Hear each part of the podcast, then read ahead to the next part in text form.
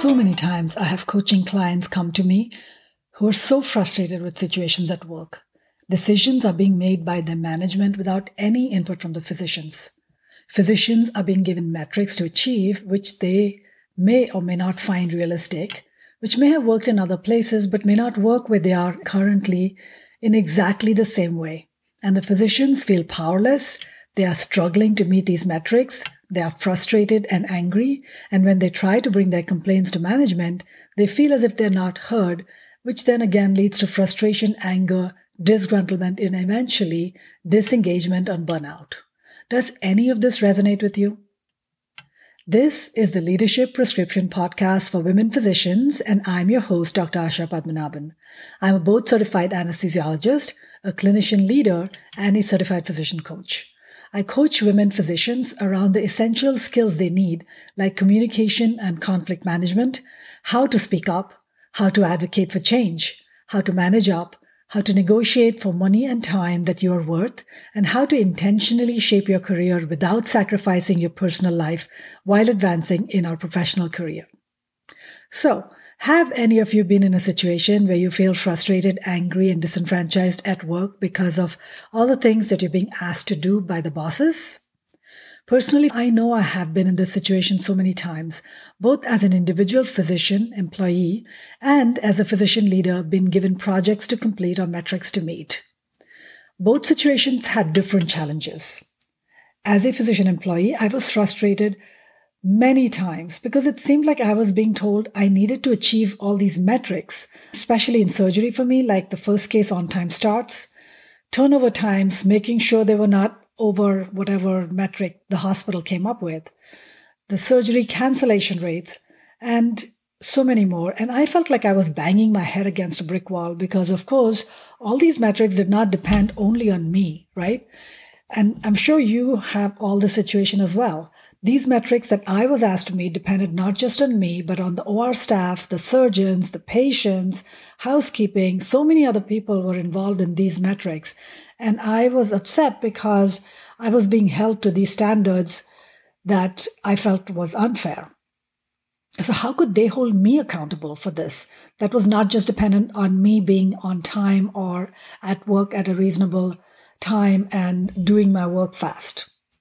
So then I became a physician leader, and now there was one more added layer. So not only now was I responsible for my own metrics, my own first case on time starts, and making sure my room was turned over. Now I was in charge of making sure the physicians and nurses in my group worked together with the OR staff to make these metrics happen. And so now I had to make sure that everyone was on the same page, even if I had to drag them kicking and screaming. And now I was the recipient for all the complaints that my colleagues had, everything that I had previously been complaining about. So in the beginning, I spent a lot of time being frustrated and angry. How could they, that's the management, the administration, not see that this was impossible? How could they not see that trying to get these metrics to work was not dependent on only couple of people, but so many different parts of the whole chain. Could they not see how my colleagues and I were getting frustrated and angry and upset and disenfranchised?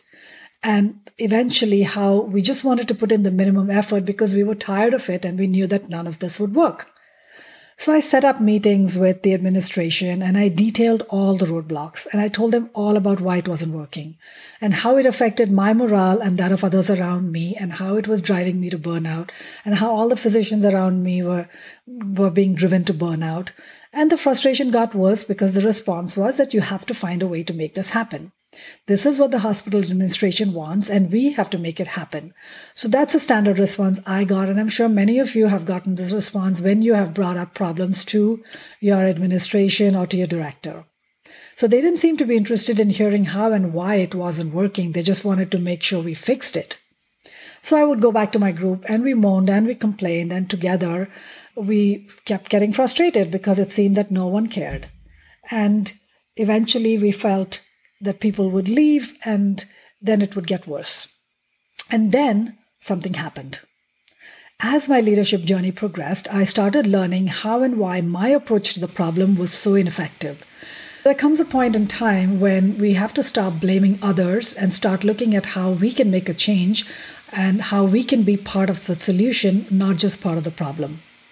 And so I started looking at each problem from several different perspectives. And that's how I learned a new approach.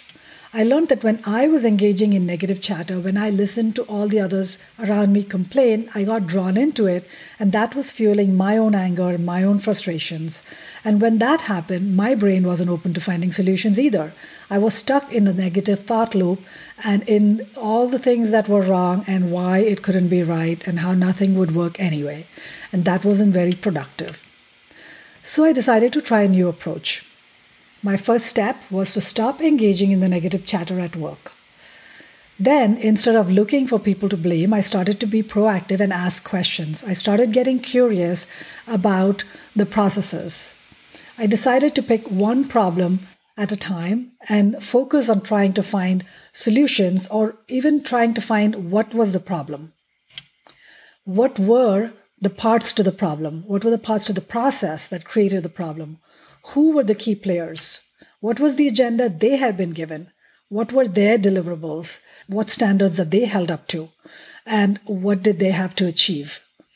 What was the penalty for them not meeting their metrics? So many questions to ask. So I started looking at the root cause and not just the symptoms. Up until now, I had been looking at the symptoms and getting frustrated about all of it. So I'll give you an example this is the example of our pre-op clinic. So our pre-op clinic in the hospital is where we make sure the patients who have been booked for elective surgery have all the information that comes in so they can be assessed and made sure they are ready for their surgery. So for months, I had struggled with frustration because the medical data my team needed to effectively make sure the patient was ready for surgery was not available in a timely fashion. Every time I went to the pre op clinic or one of my physicians went to the pre op clinic, the charts would be incomplete. We wouldn't have what we need. And it would be an ex- exercise frustration and anger, mostly at the pre op nurses because they were the ones supposed to get all this data. So one day I decided to try my new approach and I sat down with both of them and without judgment, because it's so very easy to label someone as lazy or incompetent. Instead of just mentally prejudging them, I asked them to explain to me the entire process from when the surgeon's office booked a case to the patient to the hospital on the day of the surgery. What were the steps involved? What was the process? How did they get all the information? How did they do it? So I wanted to find the root cause and not just examine the symptoms of the missing information. As I started looking through the process, I started noticing gaps. There were several versions of the booking sheets that the surgeon's offices were faxing to the pre op office, and several of them were missing necessary information. So then the nurses had to chase the office staff to get the information, which was frustrating to both our nurses and the surgeon's office, who had to then field calls multiple times from my pre op clinic and who got frustrated with that to the point that sometimes they wouldn't even pick up the calls. The surgeon's office also had to collect all the medical clearances from all the specialists in a timely fashion and send it to us. So, if the patient didn't go to the specialist until the day before surgery, you can imagine how that process would fall apart. Each step of this process, as I started looking through it, had so many possible pitfalls that it was no wonder that information wasn't being sent to the pre op clinic in a timely fashion, and no wonder that the nurses had incomplete charts when we went to check the charts and everyone got frustrated with each other. So once I understood all the steps in the process that were failing, I started working on each step at a time.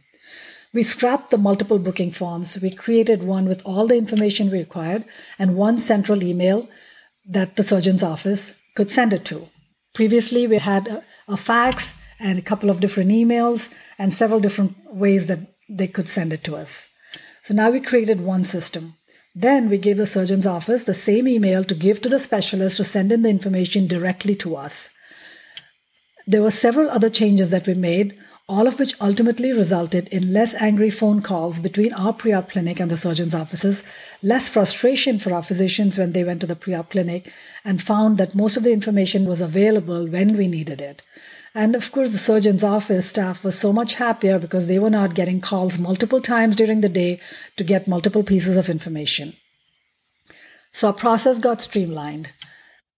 Can you imagine how much of a difference that made, not just to our pre op nurses' lives, but to all our physicians who had charts that were complete to check and didn't have to wait in the morning of surgery to find missing information and to fight with the surgeon because we didn't have everything we need.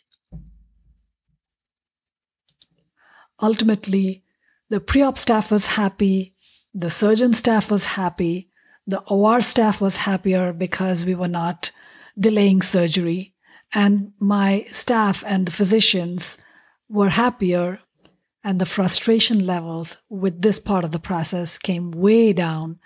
So, this is just one example of how we as physicians can be part of the solution and not part of the problem. When I coach female physicians as they talk through some of the challenges they are having at work, we start with breaking down the symptoms and finding out the root causes so they can then present a solution to their medical directors or their C suite or their administrators. So think of how much more effective you can be if you take a problem that your group is facing and you present your CEO or your director with a solution rather than just showing up there to complain about how bad everything is and how things are not working. So, what is one frustrating situation you have had in your workplace today that is challenging you? I'd love to offer you the opportunity to bring it to a complimentary call with me so we can figure out how you can start this process. I'll put the link for the call in the show notes. If you found this valuable, please give me a five star review and share this with any of your friends that might find this useful. And I'll see you on the next episode. This is Asha Padmanabhan signing off for this episode, and I will see you on the next.